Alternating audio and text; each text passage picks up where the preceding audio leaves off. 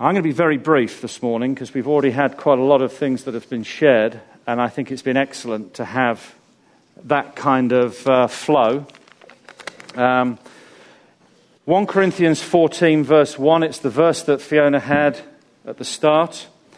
Pursue love and desire spiritual gifts, but especially that you may prophesy. Just a few photographs to look at. Um, if you can uh, put the first one on, Joe uh, sorry, Caleb. Now, this is a, a picture of a gymnasium.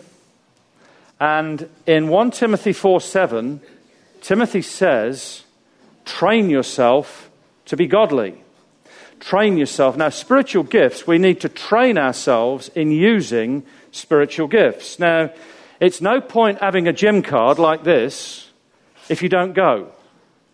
I know loads of people. John Sweeney's not one, but he knows the same people as I do because we go to the same gym. Loads of people, they've got a gym card, and you look at them and think, well, I don't think you go to the gym very often because you're getting bigger, not smaller, and your muscle mass is getting lower, not bigger.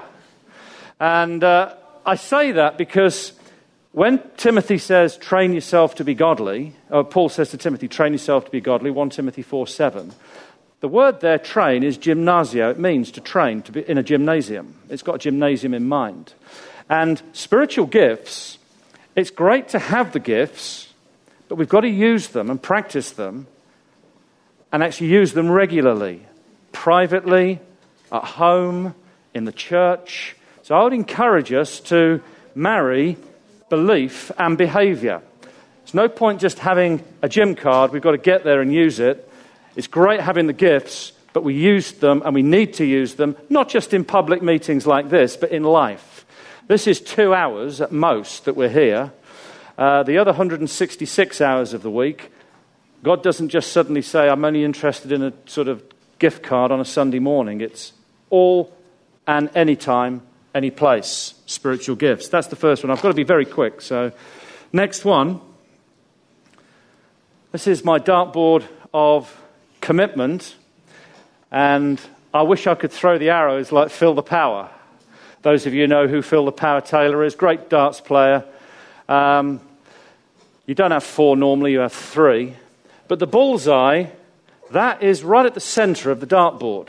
And if we're using spiritual gifts, we need to be thoroughly committed to the Lord and one another in love. If you can imagine that bullseye as a heart shape rather than a circle, because the gifts are used in love. Outside love is illegitimate. You know, we could come with tongues, we could come with faith and prophecy and everything else, but if we don't have love, we gain nothing. It says that later on in 1 Corinthians 13. And so, as we practice the gifts together, it has to be with this bullseye, this heart shaped bullseye in mind. I want everything I say to come through the lens of the love of God. Everything coming through the heart shaped lens. Follow the uh, eagerly desire spiritual gifts, follow the better way, the way of love. But this dartboard isn't just the dartboard of commitment to gifts, it's also a commitment to one another. The gifts are a part of being a community together. We don't prophesy at a distance and just lob truth over there at someone and not get involved in someone's life and allow them to open up their life to us and us to them. He's not here this morning, but Gideon Towers came out with a real cracker. He said to me once prophecy is not a one way street. You've got to have a context where you're giving and receiving from one another. And in terms of relationships, I don't know whether you would see yourself on the double, the treble, the 25, or the bullseye.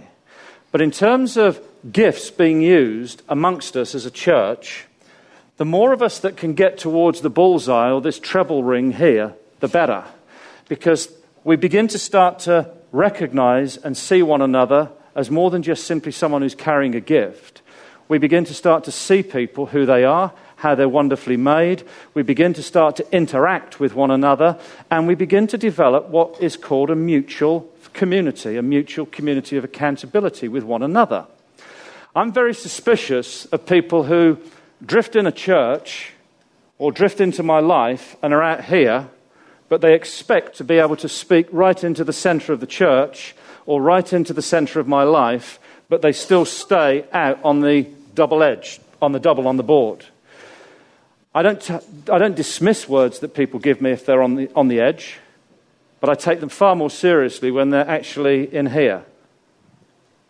The dartboard of commitment commitment to God, commitment to gifts, commitment to the church, to one another. Again, I could say a lot more, but I haven't got time. The third one.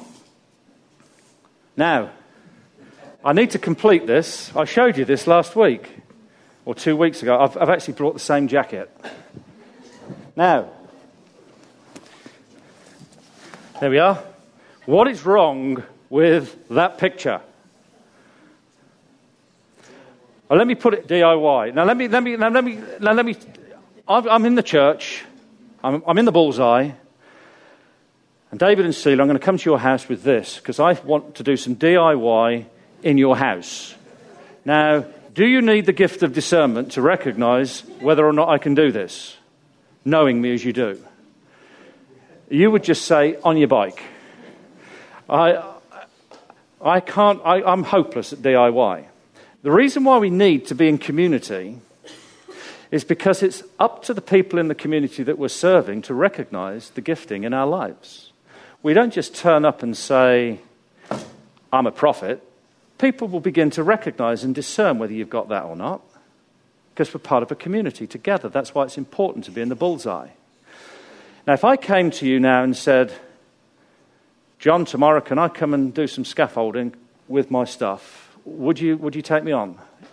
You're going to say no. If I, if, I'm, I'm in. You, take, you train anyone. That's friendship for you. Take note. And um, anyway, next slide. We need, we need to be able to speak to one another in love. Yet you've got a lovely. I mean, we need to be positive about this. If someone's not gifted in a particular area, don't say, oh, you're not gifted in that area, without saying what they are gifted in. You know, you may not necessarily have a gift of prophecy, but you've got a fantastic gift of hospitality. I think the people who do serving coffees and teas, it's a great opportunity for gifts of hospitality for people to do that. some people, when they serve a cup of tea, it's as though you've met God because they do it with such joy and laughter and life. There are others, not in this church, where they serve you and you think, I'm not sure I want to drink that. I'm not even sure what's in it. Don't trust a smiling DIY cowboy. Those of you who know me really well will know when I'm smiling like that, there's something not quite right. Because I, I do smile, but uh, Anyway, get, get my face off. I'm sick of seeing myself there. Next slide. Now,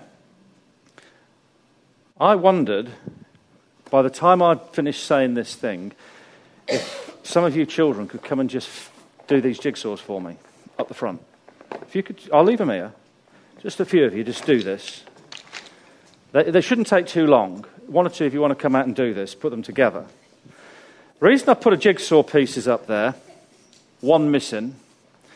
This is particularly with, with prophecy. We speak and prophesy in part. A little bit like looking through a window that's a bit misty. We can see some things, but we don't always see the whole picture. So when someone gives a prophecy, it's great and it can really encourage, and it might be a really important part of the jigsaw. So when David spoke that prophecy over Fiona the poison in your body is going to leave. That was a tremendous, I think that might have been a word of knowledge, but it was prophetic. And the Lord has fulfilled that, but He fulfilled it with two or three other things, not least of which is a current tablet that Fiona's taking. We believe prayer and pills, God's not in competition with medicine. Prayer and pills aren't in competition with each other. He created pills, He created everything. And when we get prophecy, what we're asking God to do is can you add a bit more of the jigsaw until we get the complete picture? Can you give us a little bit more so that we. Have you, have you done? Oh, they've done them. Brilliant. Wow, that tells me to shut up. They've done it. Here we go. I, I got th- jigsaw with three pieces in case I had to do it. You're not going to bring a thousand pieces. People would think, shut up and go home. Three pieces. So you, you might get someone prophesy, and it's, oh, that sounds really good. Some of the stuff you heard today, well, that sounds really good, but it's not the complete picture. Well, ask God to speak it again, something else. And you think, oh, yeah, that's even big, that's, that's even more clear. But still not quite complete. Ask again. Ah, that's now complete. It's what the Bible calls two or three witnesses. When you get a prophecy, don't, don't, don't make a major decision in life on prophecy. Please, eh, never do that. If you get a prophecy, ask God to give it you another one, and then another one on the same thing. Get two or three. And then make sure you get those prophecies earthed into the scriptures, and God's giving you a very clear calling from the scriptures, because the scriptures trump prophecy. Some of you may not agree with that, but I think the word trumps prophecy. I think prophecy is great, and I love it because the Bible encourages us to go for it, but it's not a substitute. It's not a substitute. And then finally, I think we've got one more. Have we got one more here, or is that it? That's it. That's it, folks. I would have given you a little bit longer, but uh, I don't think you need to hear me anymore. We've had enough this morning. It's been very encouraging.